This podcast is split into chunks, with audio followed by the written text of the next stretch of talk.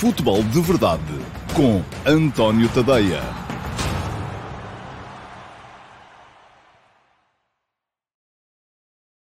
Ora, olá, muito bom dia a todos. Bem-vindos ao Futebol de Verdade, sexta-feira, dia 29 de janeiro de 2021.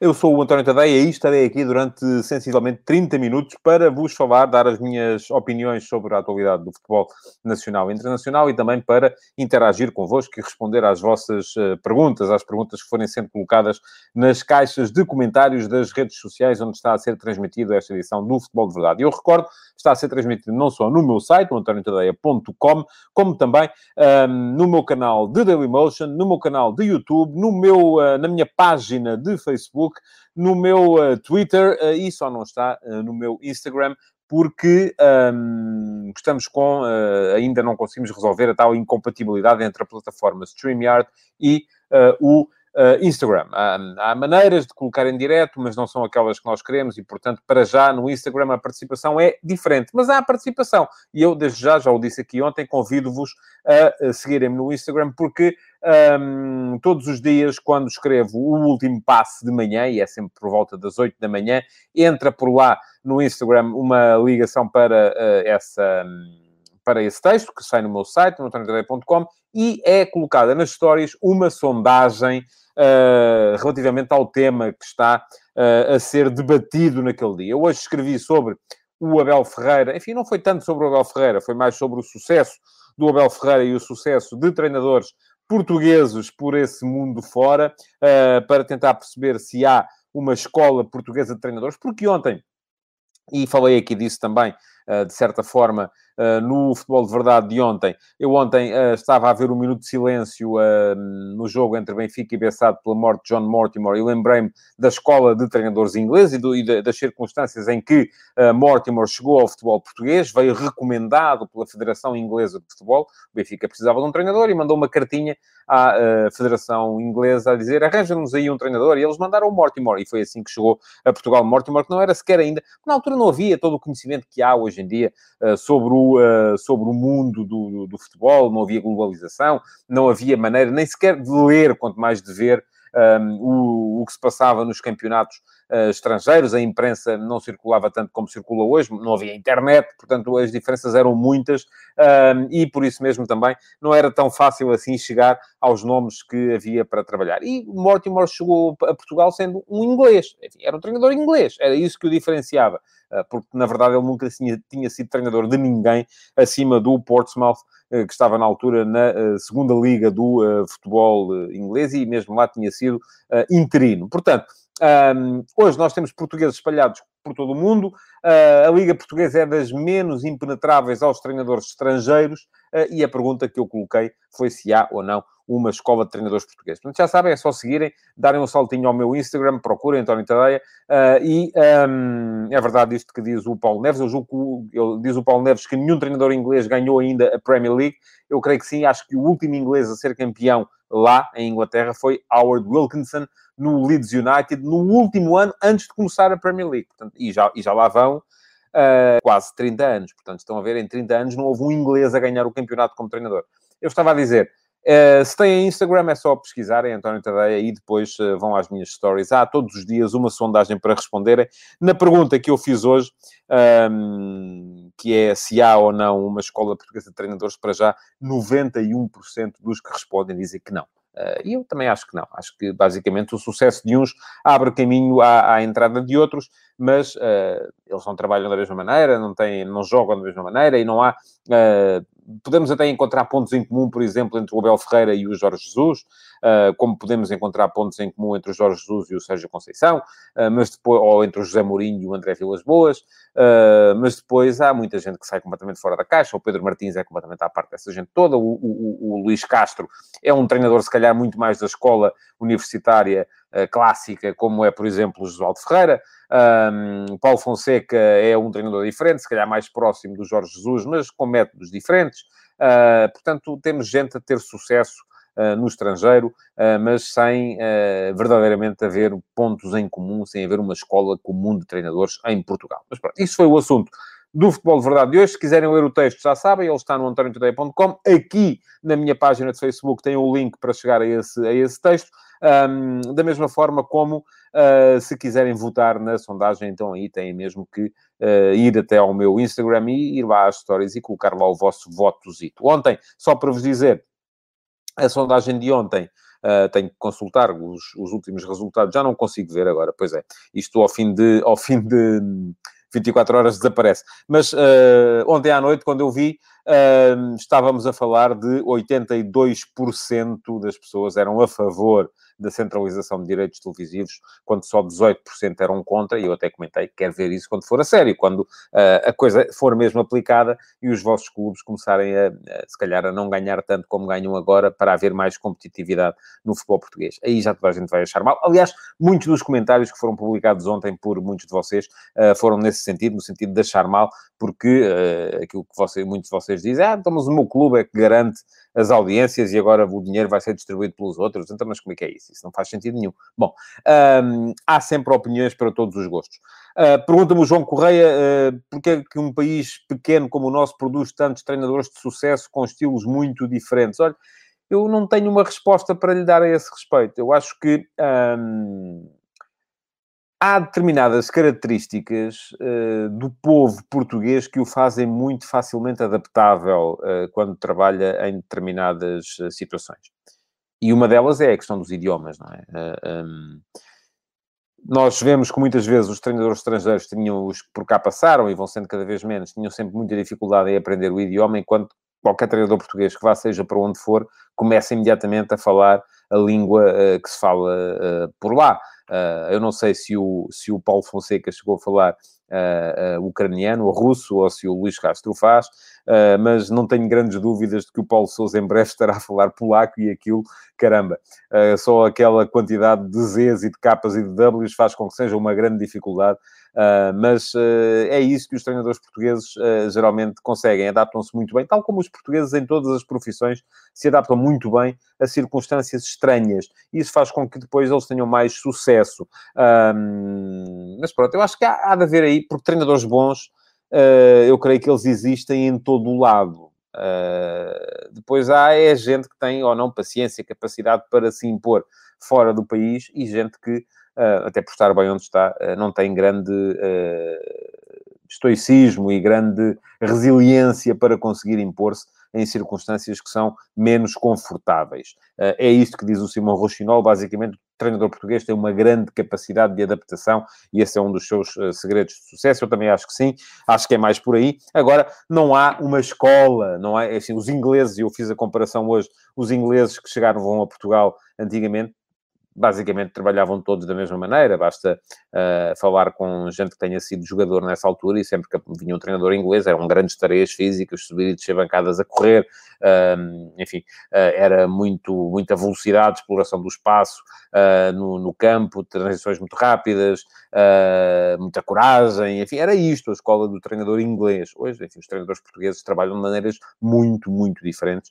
e não há, creio eu, grande, ponto, grandes pontos em comum entre uns e outros. Enfim, esse foi o assunto de hoje de manhã, já sabem. Se quiserem participar, é lá no meu, no meu Instagram. Agora, uh, para hoje, queria falar-vos uh, dos temas do dia de hoje. E um, um deles, de forma incontornável, tem que ser o jogo de ontem entre o Benfica e a Bessado. O Benfica a marcar presença desde já nas meias finais da Taça de Portugal. Ganhou a Bessado por 3 a 0, sem espinhas, sem grandes dificuldades. Um, e marca presença na meia-final, onde vai defrontar em dois jogos a equipa do Estoril. Ora, em relação ao jogo, o jogo foi, uh, foi muito simples. É verdade que até ao primeiro gol do Benfica, marcado pelo Darwin, no, na sequência de um erro do guarda-redes da, da BSA, do André Moreira, que uh, sai em, de forma deslizante para, para ganhar uma bola, estava dentro da área, podia ter lá agarrado, não o fez, acabou por uh, largar a bola, temendo, creio eu, sair fora da área com ela nas mãos, uh, e depois até, inclusive, deu-lhe um piparote com a perna, e ela, para azar da Bessade, foi bater no Gonçalo Silva, que vinha em recuperação, ressaltou para trás, para perto da baliza, onde estava uh, plantado o Darwin, tinha ficado fora da jogada e só teve que empurrar lá para dentro. Portanto, o primeiro golo apareceu, é verdade, numa altura em que nenhuma das equipas estava a marcar claramente superioridade sobre a outra. Havia ali um encaixe mais ou menos perfeito entre o 4-2 uh, do Benfica e o 3-4-3 uh, do, uh, da Bessade. Um, muito encaixe, tinha havido um lance do Darwin, tinha havido um lance do Cassierra do outro lado, uh, mas já se via que era um jogo com poucas situações de gol. Aliás, nas primeiras duas situações, o Benfica uh, acabou por marcar dois golos. primeiro este que eu já descrevi, depois num pontapé de canto que o Jardel ganha bem a bola, ela vem para o Rafa do outro lado e o Rafa acaba por fazer o golo um, só com o guarda-redes pela frente. enfim, Aquilo que, que é que se pode dizer? Ah, mas o Benfica correu muitos riscos. Correu, sim, mas eh, eu tendo a achar que, regra geral, 9 em cada 10 vezes, quando os jogos estão encaixados e não há uh, grande superioridade em termos táticos de uma equipa sobre a outra, acaba por se impor a equipa que tem melhores jogadores. E, portanto, uh, podemos dizer o Benfica teve sorte porque marcou nas primeiras ocasiões que teve e o Belenenses, uh, ao assim é que é. Um, ainda hoje o Helder Marques de Souza, meu colega na, na RTP, me dizia no Twitter que Uh, não existe abençado, é belenense chave. Enfim, eu uh, tento agradar. Eu ainda não percebi, muito francamente, qual é que é o, o, a forma correta uh, para já, aquilo que a Liga diz é e, portanto, eu vou por aí. Um, esta questão que me fala o Carlos Guista é importante, eu já lá vou. bom, estava a dizer que, regra geral, quando isso acontece, um, quando há um encaixe perfeito, os melhores jogadores acabam por decidir, e foi isso que aconteceu ontem. Pode acontecer ao contrário, pode, pode acontecer numa situação em que, enfim, vamos há um ataque esporádico da equipa que, tem, que, não tem os melhores jogadores e acaba por fazer gol e coloca grande pressão em cima da outra e até pode acabar por ganhar o jogo. Mas, regra geral, 8 em cada 10 vezes, 9 em cada 10 vezes, quem tem os melhores jogadores nestas circunstâncias acaba por ganhar e foi isso que aconteceu ontem, sem dificuldade, sem espinhas. E hum, a questão eh, que se coloca aqui é hum, se isto foi ou não uma, uh, uma forma do Benfica poder ganhar moral para o jogo fundamental para o campeonato que aí vem já na segunda-feira uh, contra o uh, Sporting. Ora bem, claro que foi, não é? o Benfica apresenta-se no jogo contra o Sporting na segunda-feira com algumas alterações motivadas por este, por este jogo de ontem contra a Bessade. Pergunta-me o Márcio Rocha, salvaguardando as devidas comparações e tendo em conta a qualidade superior do Sporting, podemos extrapolar o jogo de segunda-feira, uma vez que o Belenense usa um sistema próximo do Sporting. Sim, mas é só o sistema, os jogadores são outros, portanto, os sistemas não ganham jogos. Um, aquilo que, que eu estava a dizer. Bom, uh, acaba por ser uh, o Benfica chegar ao jogo de segunda-feira com a moral mais em alta. Primeiro porque ganhou o último jogo e assegurou uh, que continuava em frente numa competição. Depois, porque também não precisou de prolongamento, isso é importante, tendo em conta que teve um jogo uh, e que pode vir a causar alguma fadiga, uh, é importante também essa questão de uh, não ter tido o prolongamento. Depois, ainda, porque recuperou uma série de jogadores que estavam infectados com Covid-19 e ontem já estiveram em campo o Gilberto, o Vertonghen, o Grimaldo e o Waldschmidt. Mais poderão estar com certeza já na próxima partida contra o Sporting, e isso acaba por ser também um fator motivacional que vai com certeza fazer a equipa unir-se, embora também haja que ter em conta a questão das sequelas e perceber se os jogadores vêm ou não em condições, se a recuperação depois do esforço a que foram submetidos ontem vai ser bem conseguida daqui até segunda-feira. É, é terreno inexplorado, uh, onde ainda ninguém saberá muito bem o que é que o que é que pode, o que é que pode vir a dizer. Depois ainda, porque é esta questão de Jorge Jesus. Jorge Jesus está agora ele infectado com uh, o Covid-19 e naturalmente haverá uma grande vontade da equipa, dos jogadores, de poderem dar uma boa resposta para até poderem dedicar ao treinador um bom resultado no derby de Lisboa contra, contra o Sporting. Depois, há outra questão também, que é, uh, enfim, não fossem todas estas questões que eu disse até aqui, Uh, que naturalmente vão ser muito importantes no estado anímico com que a equipa do Benfica se vai apresentar e na crença que tem no próprio processo com que a equipa do Benfica se vai apresentar na próxima segunda-feira em Alvalade, até poderia quase dizer-se que um, que a equipa do, do que ao Benfica até daria mais jeito de não estar sequer nas meias finais da Taça de Portugal, porque, enfim, vamos lá ver, é, uh, são mais dois jogos, uh, é uma questão, alguém me perguntava aqui há bocadinho eh, se na, na, conjuntura atual não seria de jogar as meias finais da taça só a uma mão. Eu acho que sim. Acho que, aliás, eu não sou favorável às meias finais a duas mãos. Nunca fui. Acho que a Taça de Portugal é uma competição. Quem me perguntou foi o Emanuel eh, que perguntou. Uh, aliás, a pergunta nem foi esta, era uma outra, mas esta também serve. Uh, perguntou Emanuel Marques qual a lógica de uma meia final a duas mãos, quando até aqui toda a competição foi com eliminatórias de um só jogo. Eu acho que a Taça de Portugal, até por uma questão de tradição, deve ser jogada sempre a uma mão. Enfim, este ano não vai ser, não, vai, não vamos agora naturalmente mudar, uh, mas é o que faz sentido.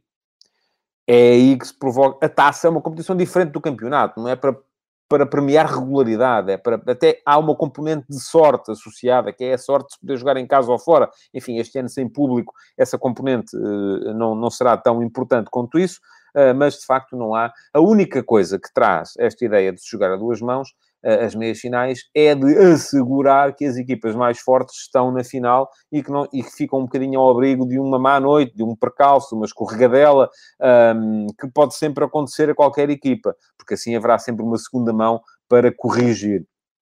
Ora, isto, quer queiramos, quer não, tem a ver só com uma coisa: interesse dos patrocinadores e dos uh, operadores televisivos. Porque uh, é muito melhor assegurar que numa, num cenário de meias finais uh, estarão presentes os clubes grandes do que, está, do que estão presentes os, os tombas gigantes.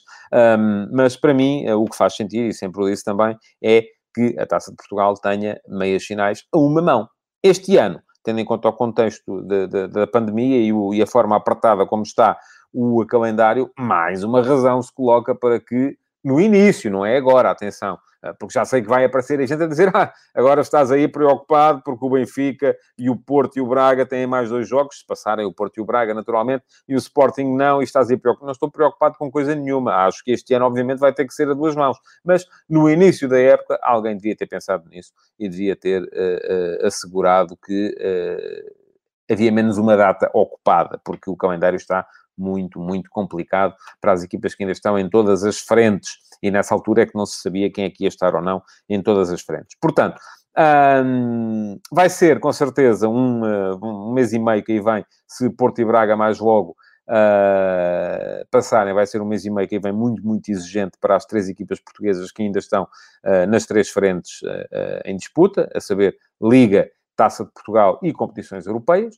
Um, mas, enfim, é para isso que eles têm plantéis mais, mais vastos e amplos. O jogo de ontem teve ainda uh, mais duas uh, situações das quais eu, que, que eu gostava de, de, de falar. Um, uma delas tem a ver com a situação de Jorge Jesus, que aparentemente, aparentemente não, está mesmo, já teve finalmente um teste positivo um, à Covid-19, portanto está infectado. Uh, e o que eu acho, enfim, preocupante e acho de facto preocupante, é como é que, estando Jesus com sintomas já há dois ou três dias, uh, como é que uh, os testes foram dando negativo e ele foi fazendo vários, não é? Portanto, isto, inclusive, ele pode ter ajudado a espalhar uh, o vírus dentro do, do, do, grupo, a mais jogadores, ou pode ter o apanhado também de jogadores que eventualmente já estariam positivos e não se sabia. Portanto, isto é tudo muito complicado e, enfim, mais uma vez estamos aqui no âmbito da, da, da ciência e da medicina, que não são de todas as minhas uh, áreas de, de, de, de, discurso habitual, mas deixa-me preocupado de facto que uh, as pessoas sejam sujeitas a este tipo de situações, porque não, não, uh, vão fazendo testes, vão dando negativo, mas na verdade já estava aparentemente positivo. Ninguém sabe ainda muito bem como é que este vírus funciona e por isso mesmo uh, a única coisa que eu tenho a dizer sobre isto, enfim, não tenho nenhuma verdade absoluta, a única coisa que eu tenho a dizer sobre isto é mesmo que uh, tenham cuidado. Tenham cuidado porque nunca se sabe, não é? Nunca se sabe onde é que está o perigo à, à espreita. A segunda coisa de, de, de que eu queria falar um, e, e diz-me, vou só responder aqui ao António Ferreira, se Jorge Jesus vai fazer falta no, no derby, ou se a presença do treinador não é assim tão importante, sendo que está em contacto com a equipa no balneário por Zoom. Um, eu acho que sim, faz falta. O treinador faz sempre falta, faz falta o Jorge Jesus agora, como terá feito falta ao Sporting, o Ruben Amorim, quando não pôde estar, uh, quando esteve também infectado com a, com a Covid-19, como fará falta qualquer treinador que esteja castigado e impedido de dirigir a sua equipa, um, porque uma coisa é estar o chefe, outra coisa é estar o subchefe, não é? Então, a gente sabe isso em qualquer uh, trabalho e no futebol não é, não é diferente. Bom, uh, o jogo de ontem serviu ainda também para aquilo que parece ter sido, aparentemente, a despedida de Franco Servi do Benfica. Fez um bom jogo o Servi, foi dos melhores da equipa, ele e Rafa. Rafa, quando consegue ter espaço para meter a sua, a sua velocidade, é sempre um jogador uh, preponderante na equipa do, do Benfica. Uh, é verdade nem sempre toma as melhores decisões quando entra no último terço, uh, mas desequilibra de tal maneira em condução com a bola nos pés que se torna difícil de, de, de parar. Quanto ao Servi, parece um jogador muito útil. Um, jogador que uh, cumpre várias uh, posições, pode ser lateral esquerdo, pode ser médio esquerdo, um, e isso é um jogador combativo, uh, que não é um jogador que tenha dificuldades do ponto de vista técnico, ainda ontem se a forma como ele fez o terceiro gol do Benfica, um, é de alguém que não só lê bem o jogo, percebeu bem a jogada, antecipou o movimento do, do companheiro e da bola, resolveu bem a situação na cara do guarda-redes, eh, portanto, parece-me que é um jogador que seria útil a qualquer das equipas do campeonato e acho que podia ser útil ao Benfica também, apesar do Benfica ter uh, para o lateral esquerdo o uh, Grimaldo e o Nuno Tavares e depois para uh, ala esquerda também uma série de soluções, a começar no Everton, que chegou esta, esta época. Um, agora, não vou ao ponto de dizer que a saída do Sérvio seja uma má decisão. Um, eu, para saber isso, tinha que ser capaz de comparar uh, outras variáveis que não tenho comigo, nomeadamente uh, o custo do jogador, uh, nomeadamente se para ser terceira opção para qualquer das posições que pode vir a ocupar, se não é um jogador demasiado caro. E havendo no mercado quem pague pela sua aquisição, enfim, se é a terceira opção, parece-me que é sempre uma boa medida uh, uh, vendê-lo no mercado. Porque, atenção, há uma coisa que as pessoas ainda não, aparentemente, não, não, não interiorizaram, algumas pessoas não interiorizaram, é que este mercado um, é um mercado absolutamente atípico. É um mercado onde não há dinheiro. Os clubes estão, vamos lá ver, vou dizer isto assim mesmo à antiga portuguesa, os clubes estão à rasca. Essa é que é a verdade. Ainda, uh, enfim, eu estou aqui só a recorrer, para não me enganar nos números, o André Agnelli, um, presidente da Juventus, disse há dois dias que está à espera que as perdas uh, dos uh, clubes, ele é também presidente da, da, European Club Association, da ECA, e uh, a estimativa de perdas dos clubes devidas à Covid-19, tendo em conta a falta da bilhética, a falta do marketing, do merchandising, vai nos 8.500 milhões de euros. Isto é uma fortuna, meus amigos. Esta é uma altura em que, por exemplo, o Liverpool, que ontem ganhou uh, ao Tottenham por, por 3-1, mas eu estou convencido que se não tem sido anulado aquele primeiro golo ao Son, uh, eventualmente até podia o jogo ter sido diferente. Enfim, não vi o jogo com muita atenção, mas uh, um, já se sabe que esta equipa do Tottenham, do José Mourinho, é muito melhor quando está em vantagem do que quando não está. mas o Liverpool que está aflito um, para. Uh, eu já vou responder ao Luís Filipe Freire, que me diz os clubes estão à rasca e o Benfica gastou 100 milhões, bela gestão. Uh, bom, o Liverpool, que uh, é campeão inglês, está aflito neste momento para conseguir, eu estou convencido que vai acabar por não ser campeão este ano, porque se tudo correr normalmente, o Manchester City vai limpar a Premier League este ano, mas Uh, começou a época com três defesas centrais e neste momento não tem nenhum dos três, porque Van Dijk lesionou-se gravemente, o uh, Gomes lesionou-se gravemente e o Matip uh, joga um jogo, lesiona-se, está 5 de fora, joga um jogo, lesiona-se, está 5 de fora. Portanto, e o Jurgen Klopp quer um defesa central e a administração, os americanos lá, que são os donos do Boston Celtics também,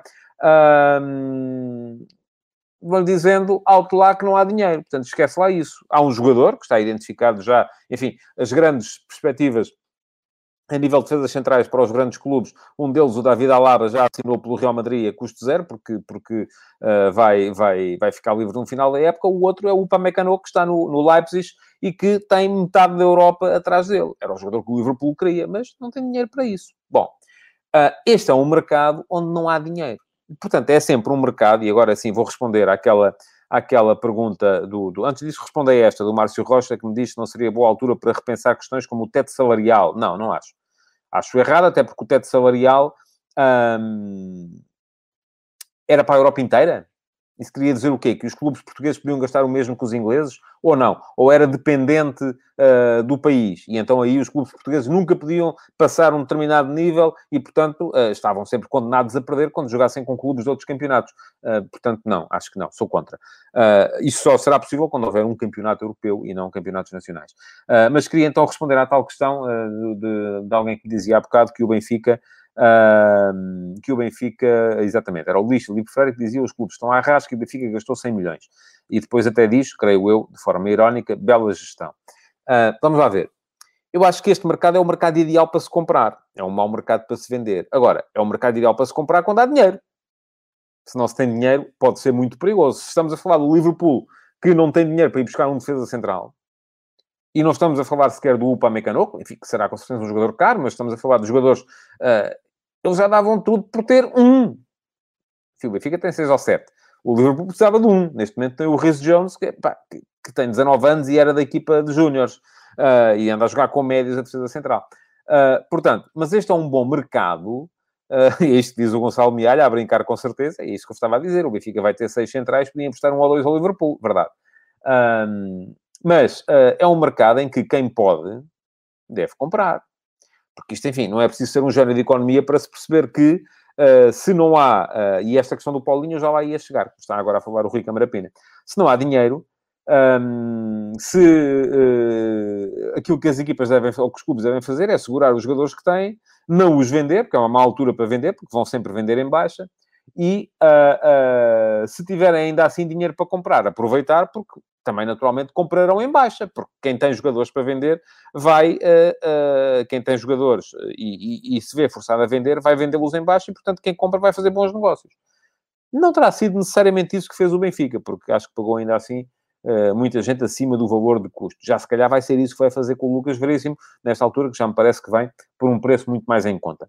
Agora, isto leva-me naturalmente também a esta questão do, do, do Paulinho, aqui socorro-me daquilo que vou lendo nos, nos, nos jornais, que o Sporting terá feito uma última proposta, uh, eh, 12 milhões e meio de euros por 70% do passe, sendo que ao mesmo tempo o Sporting ainda daria uh, eh, 60% do passe do Borja uh, e uh, 80% do passe do Rodrigo Fernandes, que é um miúdo de médio centro que está na equipa B.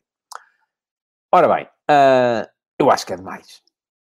Acho. Eh, mas o Braga quer 30 milhões. E isso sim, estava aqui a dizer o Luca Toni, uh, que o Sporting ainda nem pagou o Ruben Amorim, quer o Paulinho, é preciso não ter noção. Não, é preciso ter crédito. Não tem nada a ver com não ter noção, é, preciso, é, é ter crédito, é diferente. Uh, o Sporting não pagou o Ruben Amorim, mas aparentemente, segundo diz António Salvador, está a cumprir o plano de pagamentos. Portanto, não pagou por inteiro, pagou parte, pagou a parte que uh, concordou ou que acordou com o Braga pagar.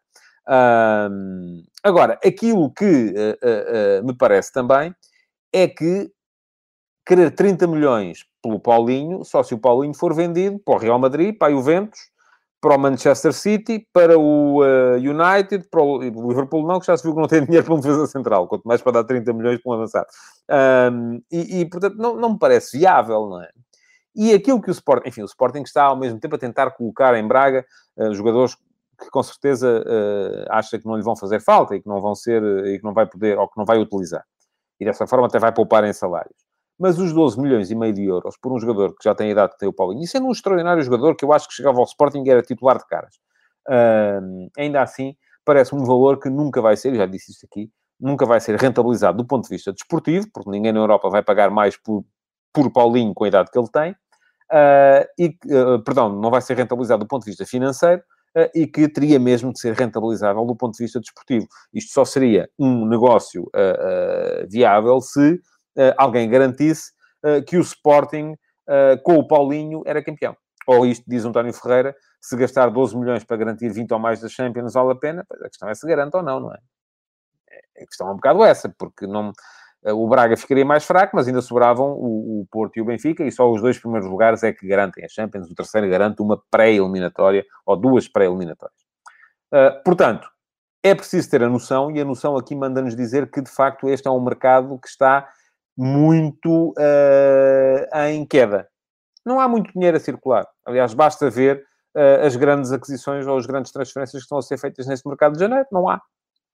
E, portanto, em Portugal, há clubes a pensar em andar a movimentar 10, 15, 20 milhões de um lado para o outro. Enfim, isso é que me parece que, de facto, é preciso não ter noção. Não é por não, estar, não terem pago ainda ao Ruben Amorim, é porque me parece que esta é uma conjuntura onde, de facto, não há dinheiro e não havendo dinheiro, não, como diz o outro, não há dinheiro, não há palhaço. Bom,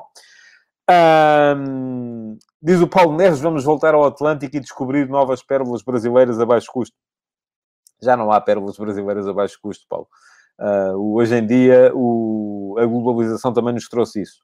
Uh, o, um, o, os jogadores são vistos em todo o lado, os grandes clubes têm a scouting a funcionar em todo o lado e todos os jogadores, quando vêm, se são bons, já chegam a, a alto custo, já não chegam a baixo custo. Hoje há mais dois jogos de Taça de Portugal, deixem-me só assinalar isto. Um, dois jogos que não vão ser fáceis, com certeza, para Braga e Porto. O Braga em casa, mas contra o Santa Clara de Daniel Ramos, que é uma equipa que, enfim, é uma equipa forte, é uma equipa que já fez a vida negra uh, aos grandes. O Sporting ganhou nos Açores com, uh, com dificuldade. O Benfica foi lá empatar aos Açores. Uh, o Sporting Clube Braga, uh, inclusive, já perdeu com o Santa Clara em casa neste campeonato, uh, 1 a 0, foi logo na segunda jornada. E, portanto, é um jogo que não vai ser, com certeza, fácil para a equipa do Sporting Clube Braga, que ainda por cima aparece fatigada e a pensar já na quantidade, na carga de jogos que vai ter pela frente. O mesmo pode dizer-se do uh, Flóculo do Porto, que vai jogar fora com o Gil Vicente. E o Gil Vicente, enfim, Uh, eu ainda aqui falei do, do, do Gil Vicente uh, depois do jogo contra o Sporting Clube Braga, que o Braga ganhou por 1 a 0, uh, mas em que a equipa do Ricardo Soares se comportou muito bem do ponto de vista defensivo. e parece-me que é uma equipa que pode também dificultar a tarefa ao Porto, sobretudo se o Porto entrar em campo a pensar já mais no jogo do campeonato que aí vem. Portanto, são dois jogos aos quais valerá a pena ter atenção. eu, amanhã não temos futebol de verdade, amanhã teremos Q&A já sabem que podem uh, continuar a deixar perguntas, eu vou gravar ainda hoje, uh, mas que uh, estarei cá para falar destes jogos com certeza e para antecipar os de segunda-feira no Futebol de Verdade da próxima segunda-feira ao meio-dia e meia. Para já, o que me resta é pedir-vos que coloquem o vosso like, comentem, partilhem e que passem um bom fim de semana. Até amanhã. Futebol de Verdade, em direto de segunda a sexta-feira, às 12h30